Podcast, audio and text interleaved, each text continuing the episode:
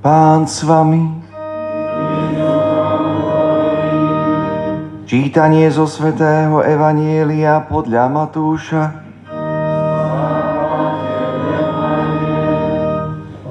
Ján bol v žalári.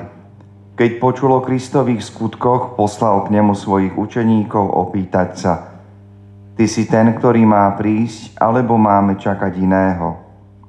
Ježiš im odpovedal Chodte a oznámte Jánovi, čo počujete a čo vidíte.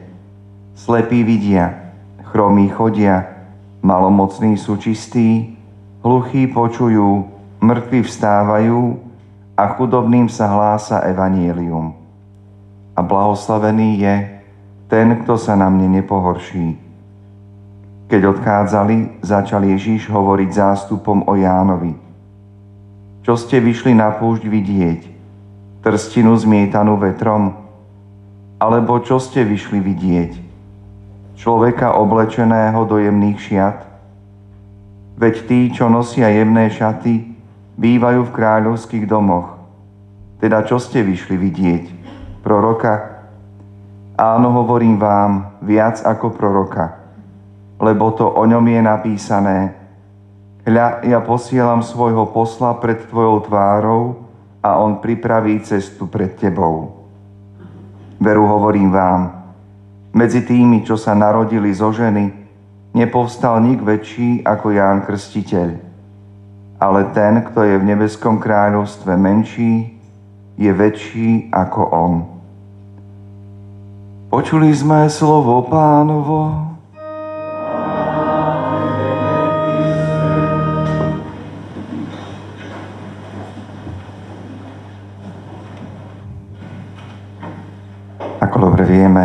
Dnešná nedeľa sa nazýva nedeľou radosti. A to nám dáva príležitosť dotknúť sa tajomstva Boha, ktorý sa dotýka našich životov a dáva nám tú pravú spásu a vykúpenie nielen v zmysle slobody, ale aj v zmysle vnútorného prežívania šťastia, radosti, akéhosi vnútorného vedomia, že všetko to, čo žijeme, čo prežívame, v čo veríme, je skutočne pravdou, skutočnosťou. Nie len akýmsi súhlasom rozumu s niečím, čo nás presahuje, ale je naozaj skúsenosťou srdca, života. Skúsenosťou, ktorá každého z nás spája ale zároveň skúsenosťou, ktorá je veľmi intímna, vnútorná, osobná. Hovorí sa, že radosť je prejavom Božej prítomnosti. A myslím, že tak je to v skutočnosti aj pravdivé. V adventnom období počúvame o Jánovi Krstiteľovi. Pripravujeme sa mysľou, srdcom, a samozrejme aj návonok na slávenie Vianočných sviatkov. Aby oni neboli len akousi ďalšou povinnosťou, ale aby boli príležitosťou dovoliť Bohu, Bohu pokoja vstúpiť do našich rodín, do našich srdc, do našich životov. A je veľmi zaujímavé, že príchod Krista na tento svet, na túto zem, je sprevádzaný tak bázňou, ako aj radosťou. Ján Krstiteľ, ktorý už v lone svojej matky Alžbety, keď stretne Krista, ktorý je v lone svojej matky Márie, zaja sa od radosti, zaplesá, zachveje sa. Nie len z radosti matiek, ktoré sa tešia z toho, že privedú na tento svet nový život, ale z radosti, ktorá presahuje ľudské chápanie, keď aniel Gabriel prichádza k Márii, pozdraví ju zdrava z Mária, v gréčtine chajre Mária. Raduj sa. Aby príchod Mesiáša bol sprevádzaný touto radosťou. Keď Boh nie len v spravodlivosti zliadne na svet, ale dáva mu podiel na svojej radosti. Podobne anieli, keď je už Kristus na svete, Volajú sláva Bohu na výsostiach a pozývajú celý vesmír, celý svet, aby sa tešil, aby sa radoval z príchodu Mesiáša. Samotný krstiteľ, neskôr keď vyrastie a poukazuje na Krista, hovorí, on je ten ženích. A ženích má radosť zo svojej nevesty. Ten, ktorý prichádza k ľuďom, Boh, Spasiteľ, je rád, že prichádza. Teší sa.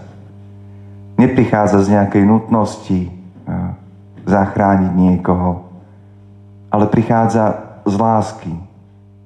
Teší sa na to svoje stvorenie, ktoré síce zblúdilo, ale ktoré on prichádza zachrániť.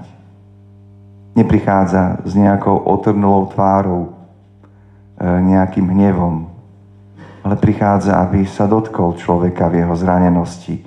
A to dáva skutočnú radosť Bohu. A to robí radostným aj človeka, keď sa dotkne Božieho uzdravenia. Preto je zaujímavé, keď Kristovi vyčítajú, že tí, ktorí sú pri ňom, sa nepostia. On im hovorí, už keď je ženík s vami, prečo by sa mali učeníci postiť? Majú sa radovať.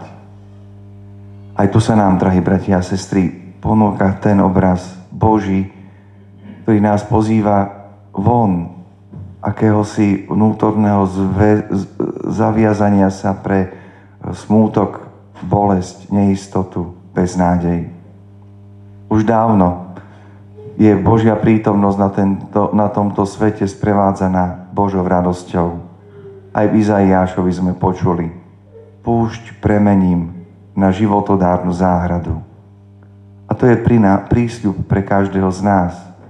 Pretože Mesiáš neprichádza len zachrániť celý svet, ale prichádza do môjho života. Pozná mňa konkrétne a túži, aby v mojom srdci zahorela radosť. Kristus neskôr svojim učeníkom hovorí, že keď paradoxne skrze kríž má sa vrátiť ku svojmu otcovi, oni nemajú smútiť, ale majú sa tešiť, radovať. A v tejto súvislosti taktiež napomína svojich najbližších, aby sa netešili z toho, že konajú zázraky, že sa deje v ich živote čosi výnimočné, ale aby mali radosť z toho, a to treba počiarknúť aj pre dnešnú nedeľu, že ich mená sú zapísané v nebi. Z toho pramení naša radosť, drahí bratia a sestry, že naše mená sú zapísané v nebi. Keď by sme aj my sami svojim životom, svojim postojom, vierou, otvorenosťou, ako si tak potvrdili, spečatili, áno, nech je to moje meno raz navždy zapísané v nebi. Pretože to je cieľ môjho života. To je radosť môjho bytia. Na druhej strane Pán Boh nám neberie radosti tohto života. Práve naopak chce, aby sme sa tešili. A Svete písmo veľmi krásne poukazuje na to, že človek sa má stešiť už z toho, že je, že existuje. To, že sa ráno zobudí, že ide do práce, že vidí ak sa dá samozrejme, plody svojej práce, svojej tvorivosti.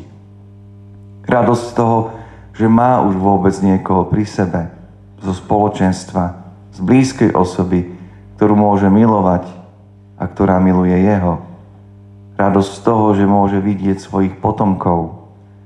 Takto sväté písmo poukazuje na tú všednú, bežnú radosť a neopomína ani radosť e, zo spoločenstva, ktoré je ako si sprevádzané možno aj dobrým vínom, ktoré je plodom Božieho stvorenia.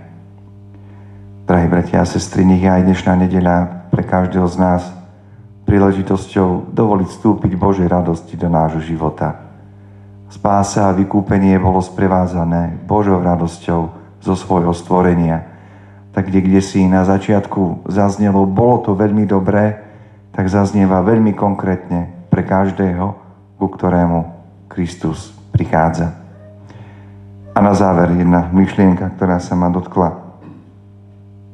Niekto raz že rozum dokáže hovoriť len slovami, ale len láska vie spievať. Amen.